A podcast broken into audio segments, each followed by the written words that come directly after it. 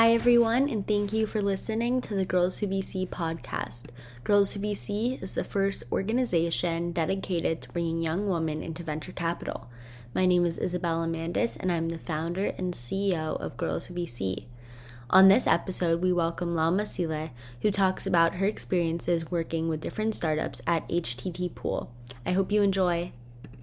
Thank you so much, Lauma, for coming on the podcast. I really appreciate it. Super happy to have you here. Yeah, happy to be here. I was wondering if we could start off by you telling us a little bit about yourself and your background.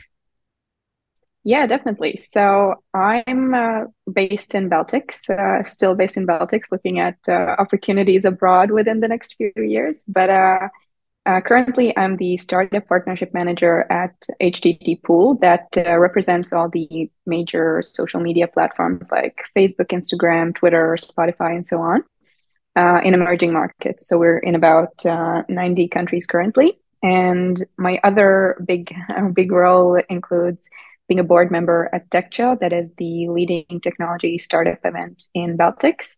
And uh, and then I do a lot of uh, random community projects just to work with uh, work with youth to bring more talent into the tech industry, and to to also work with early stage startups that we have uh, in the region yeah, that's that's uh, kind of everything currently. Awesome. Thank you for that background. Starting a little earlier in your career, you worked your way up at TechChill, the main tech and startup event in the Baltics, from volunteer to manager to COO to now board member. I was wondering if you could talk about what you learned from these experiences. There were so, so many learnings. I think that the the very first thing that I learned and that I think is very, very valuable for people who are just coming into the industry is that if you're really, really passionate about something, regardless if you have experience or any knowledge of that, uh, go follow that passion. Um, because when I pitched myself to TechChill, I had been a volunteer and I was actually applying to be a team lead. Um, but they were they were having some uh, some vacancies uh, at the time. And i just pitched myself like hey i really really i love startup world. I really really love what you do. And i barely knew what a startup was at that time but they hired me. And uh, and yeah now i'm the first board member who comes from volunteers. Who's not like a founder. So i th- i always say this uh, remind this story to the volunteers also who we have coming in that if you're really passionate about something just just go and do it i think that's that's like the my my most like sweetest learning I love that advice and definitely agree with that. I kind of just dived into different things, even if I didn't know the most in the room, but you're yeah. able to learn and grow from that. Could you talk a little bit more about what your different roles were and what you were doing in each of these positions? Yeah, so I had I had so many roles, and uh, it's probably good to disclose that we are a very very small team. That's why we also try to promote people throughout the seasons, so so that they do have this kind of acceleration within their career, and then they can move along to to different companies. And so I started. I was a volunteer, then I joined as a project manager. Very very quickly moved to be a partnership manager because that was initially what I did before, work with B two B clients. Uh, then I think I was operations lead, then COO, and now the board member. So, but basically, throughout all of these things, uh, I still did everything when I was a volunteer and when I was like now a board member. Uh, but mainly, I was the person who tried to get to both speakers and partners. So for me, still reflecting back to this like passion uh, about startups, I wasn't really scared to approach the biggest executives in the world just via LinkedIn message to say like, "Hey, do you want to come to this, you know, random event at a country you've probably never heard about?" Uh, like, I was that person who just just wanted to to bring these people here because I really believed in what we did. So I think throughout all of these roles, I I was just the, like kind of the partnership person. Um, and uh, and then somehow it also moved towards working with students and and just being being like the connector of sharing my journey every step of the way because i think that when you share your journey when you are very early on in your career you still have that connection to the people who are just coming in. And then at the later steps it's it's not that you you know wait 10 years and then talk to the students of how you made it back in the day. Um, so yeah that's kind of like connecting people and just reaching out to people. That was kind of my thing throughout all of the roles that's incredible. I love how you just reached out to people. That's also something that I tell people that they should do, but it's really intimidating to reach out to people. But sending people a LinkedIn message. I think people are really open to helping and responding in ways that they can. Something else that you did was the Y Combinator Startup School for Future Founders. Could you talk about what this is, what experiences you learned, and if you who you'd recommend this for? So I think that I'm not sure how they work now. I'm pretty sure they do the same thing that they did when I was a part of uh, when I was a part of a startup school that was like a year or two ago. Uh, basically, it's a program where um, I don't think it's just students. I think it's really anyone who's interested in the field. They can apply, and then you have these modules uh, where you, where for example, you have a week where you learn about pitching or about creating ideas and so on. And it's a program designated for people who want to learn about startups, but who who also needs a nudge uh, so you go through all of the processes of how to actually get an idea to start a company, and it's really not the thing that you need a million dollar idea. You just need to have yourself the mindset of creating ideas, and then you go through this process of actually making it work. So you will have these, uh, you will have these lectures, you will have these calls, and then you will have practical tasks where you simply have to ask for feedback for 10 people. And w- once you do that, you realize how simple it is to actually start these things and that you don't need to wait for for that big grand thing to happen. So i did that and uh, and it was a really really valuable experience. So it's completely free it it was remote it was during covid when i did it um, and it was super super valuable. Even though i've been in the industry for for a couple of years at that point i just learned the very very basics that you can nudge yourself with these small little tasks. And actually through the yc network i met one of the a founder of uh, this startup called clear.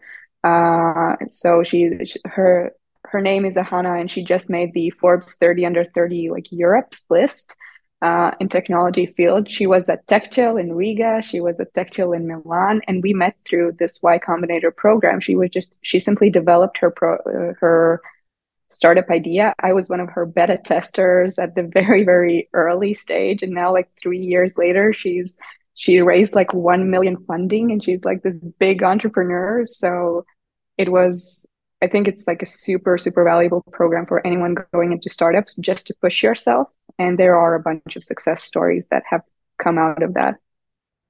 That's incredible. I love that. You founded Techie Foundation, which is dedicated to business and technology alternative education.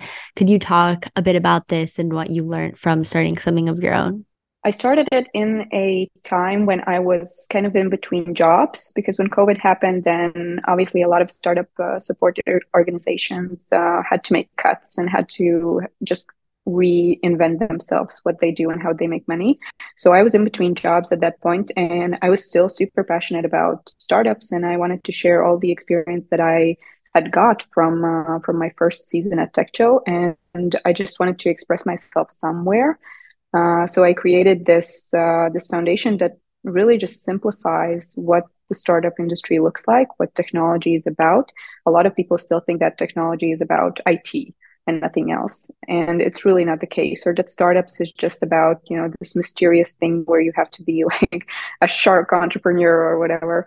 So I I started this platform just to put any any projects, any ideas, anything under that umbrella, and and now it's kind of like I did the so there was a podcast and there was like a platform, uh, but once I joined the once I joined the full time job again, it kind of got uh, just tossed to the side because it, it is a really big commitment to start your own project, to start developing something, as I think you know. Um, so it was kind of put on the side, and I, I chose to do just one thing that is a podcast. Um, but yeah, I think that throughout the next few years, I might return and and create something uh, something again, maybe under a different name.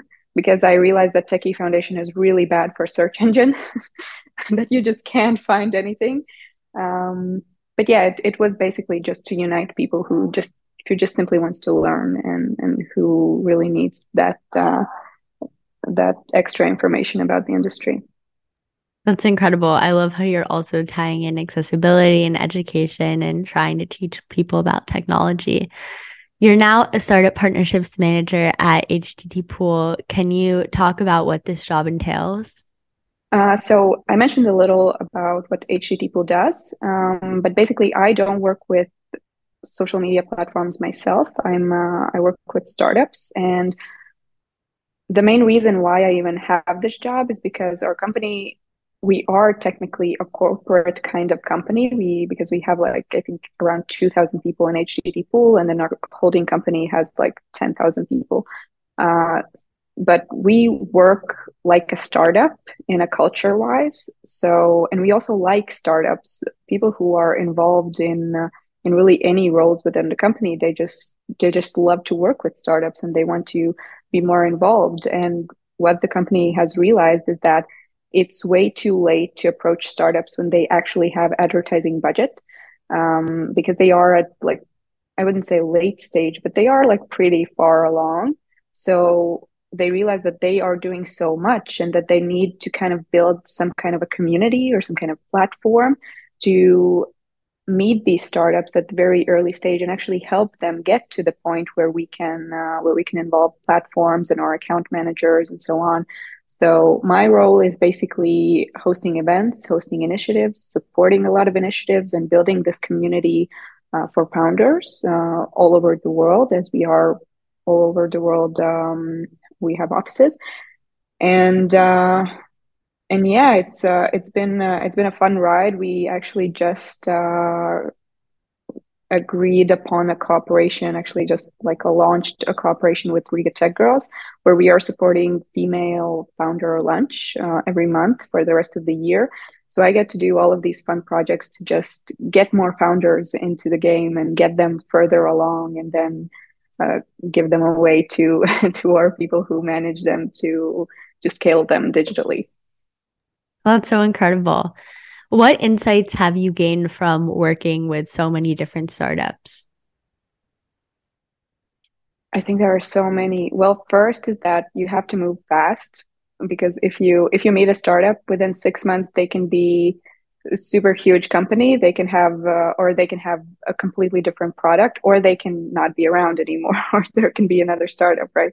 So you have to move really really quick. You, there's no time to build some kind of fancy strategies or to evaluate things. You just have to be there.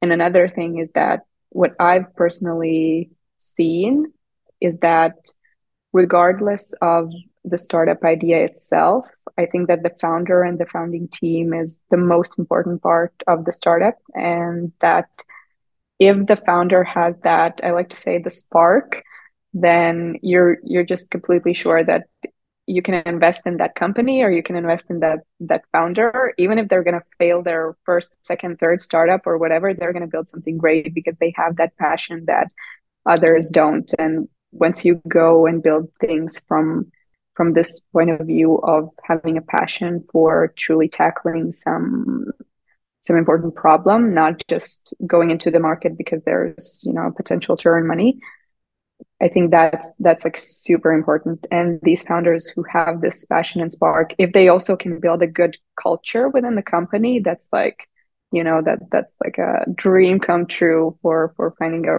a really good founder. So I think that to tie this whole up, to tie this uh, everything up, it's just I've learned that it's not about the business or the business model itself. It's more about the people and the founders and the the company, uh, culture, people that truly matters. Yeah. I love those insights. Expanding that to the Baltics generally, what would you say the venture and entrepreneur space looks like? I think that there is a lot of potential in Baltics. Um, to be very, very truthful and transparent, I think that we we are moving kind of slow because there there's very limited um, government support uh, within the Baltics, and I think it's completely different in, for example, Estonia that has, I think they have the most unicorns per capita or something like that. They have like twelve unicorns, and they're under two million in population. I don't know, like one point something.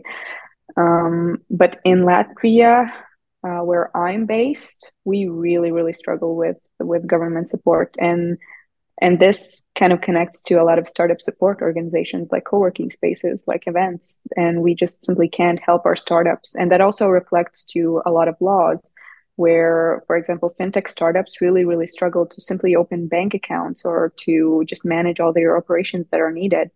So I think that once we get this I, I wouldn't say settled, but once we get this in some kind of movement, either there are some changes within people who manage these processes, or it's just you know a generational change. I think that there is a really, really big potential for Baltics to be one of the like top hubs in Europe, even because the people here are actually super, super strong within the like the tech skill set. Uh, if you look, uh, for example, at the history of Baltics, we were the first to invent a lot of products that then later took all uh, took over the world you know like I, I, I don't want to mix up my facts but there are a bunch of like cameras and jeans even and, and stuff like that like christmas tree first time you know was uh was uh cre- not created but like used as a christmas tree in baltics so there is a lot of potential but there are also a lot of struggles that we need to solve. But i think that those those processes are changing due to the situation in the world right now that we are we were very very influenced by kind of this post-soviet era because we were a part of the soviet union. And i think that now we are as a country and as a nation we're more brave to be on our own due to everything that's happening in the world. We're realizing that we can't justify a lot of the things that we might have justified before and that we were scared of so i'm I'm looking forward with a positive mindset for how the startup industry and how the venture capital industry will look like in the next couple of years. But yeah, I would say a lot of potential, but a lot of problems to tackle. How are you staying up to date with the latest trends in the industry and hearing about cool startups? I think this is one of the hardest things ever when you're working with startups because for me personally, I'm not the person who jumps on all of the media platforms or who you know reads all of the news about startups. I just i don't consume information as for example people of i would say older people because they are used to you know reading a lot of things. And i think that gen z's especially we need information in a very very constructed and like very short and you know entertaining manner um so what I do, I try to go to a lot of events and meetups and, and things like that to just be around new startups and just to hear insights from other industry experts. Uh, that's kind of like my way of getting all the information. And then, like honestly, I am a big, big uh, fan of just like headlines. If I see a headline, I will just ask someone. So, what's this about? I will not read the article. I will ask people about it. Uh, but yeah, I think that for me, what works best is uh, is just going to events and just talking to people from the industry. Um, but it is probably valuable also to you know to subscribe to a bunch of newsletters and just you know go through them once in a while. But it can be pretty pretty hard within the schedules of everyday life. Awesome. Thank you so much for coming on this podcast and sharing your story and telling us about your experience in the space. Yeah, thank you so much for having me. Thank you so much for listening and supporting Girls Who VC. Make sure to check out our website, girlswhovc.com, and follow us on social media at Girls See you next week.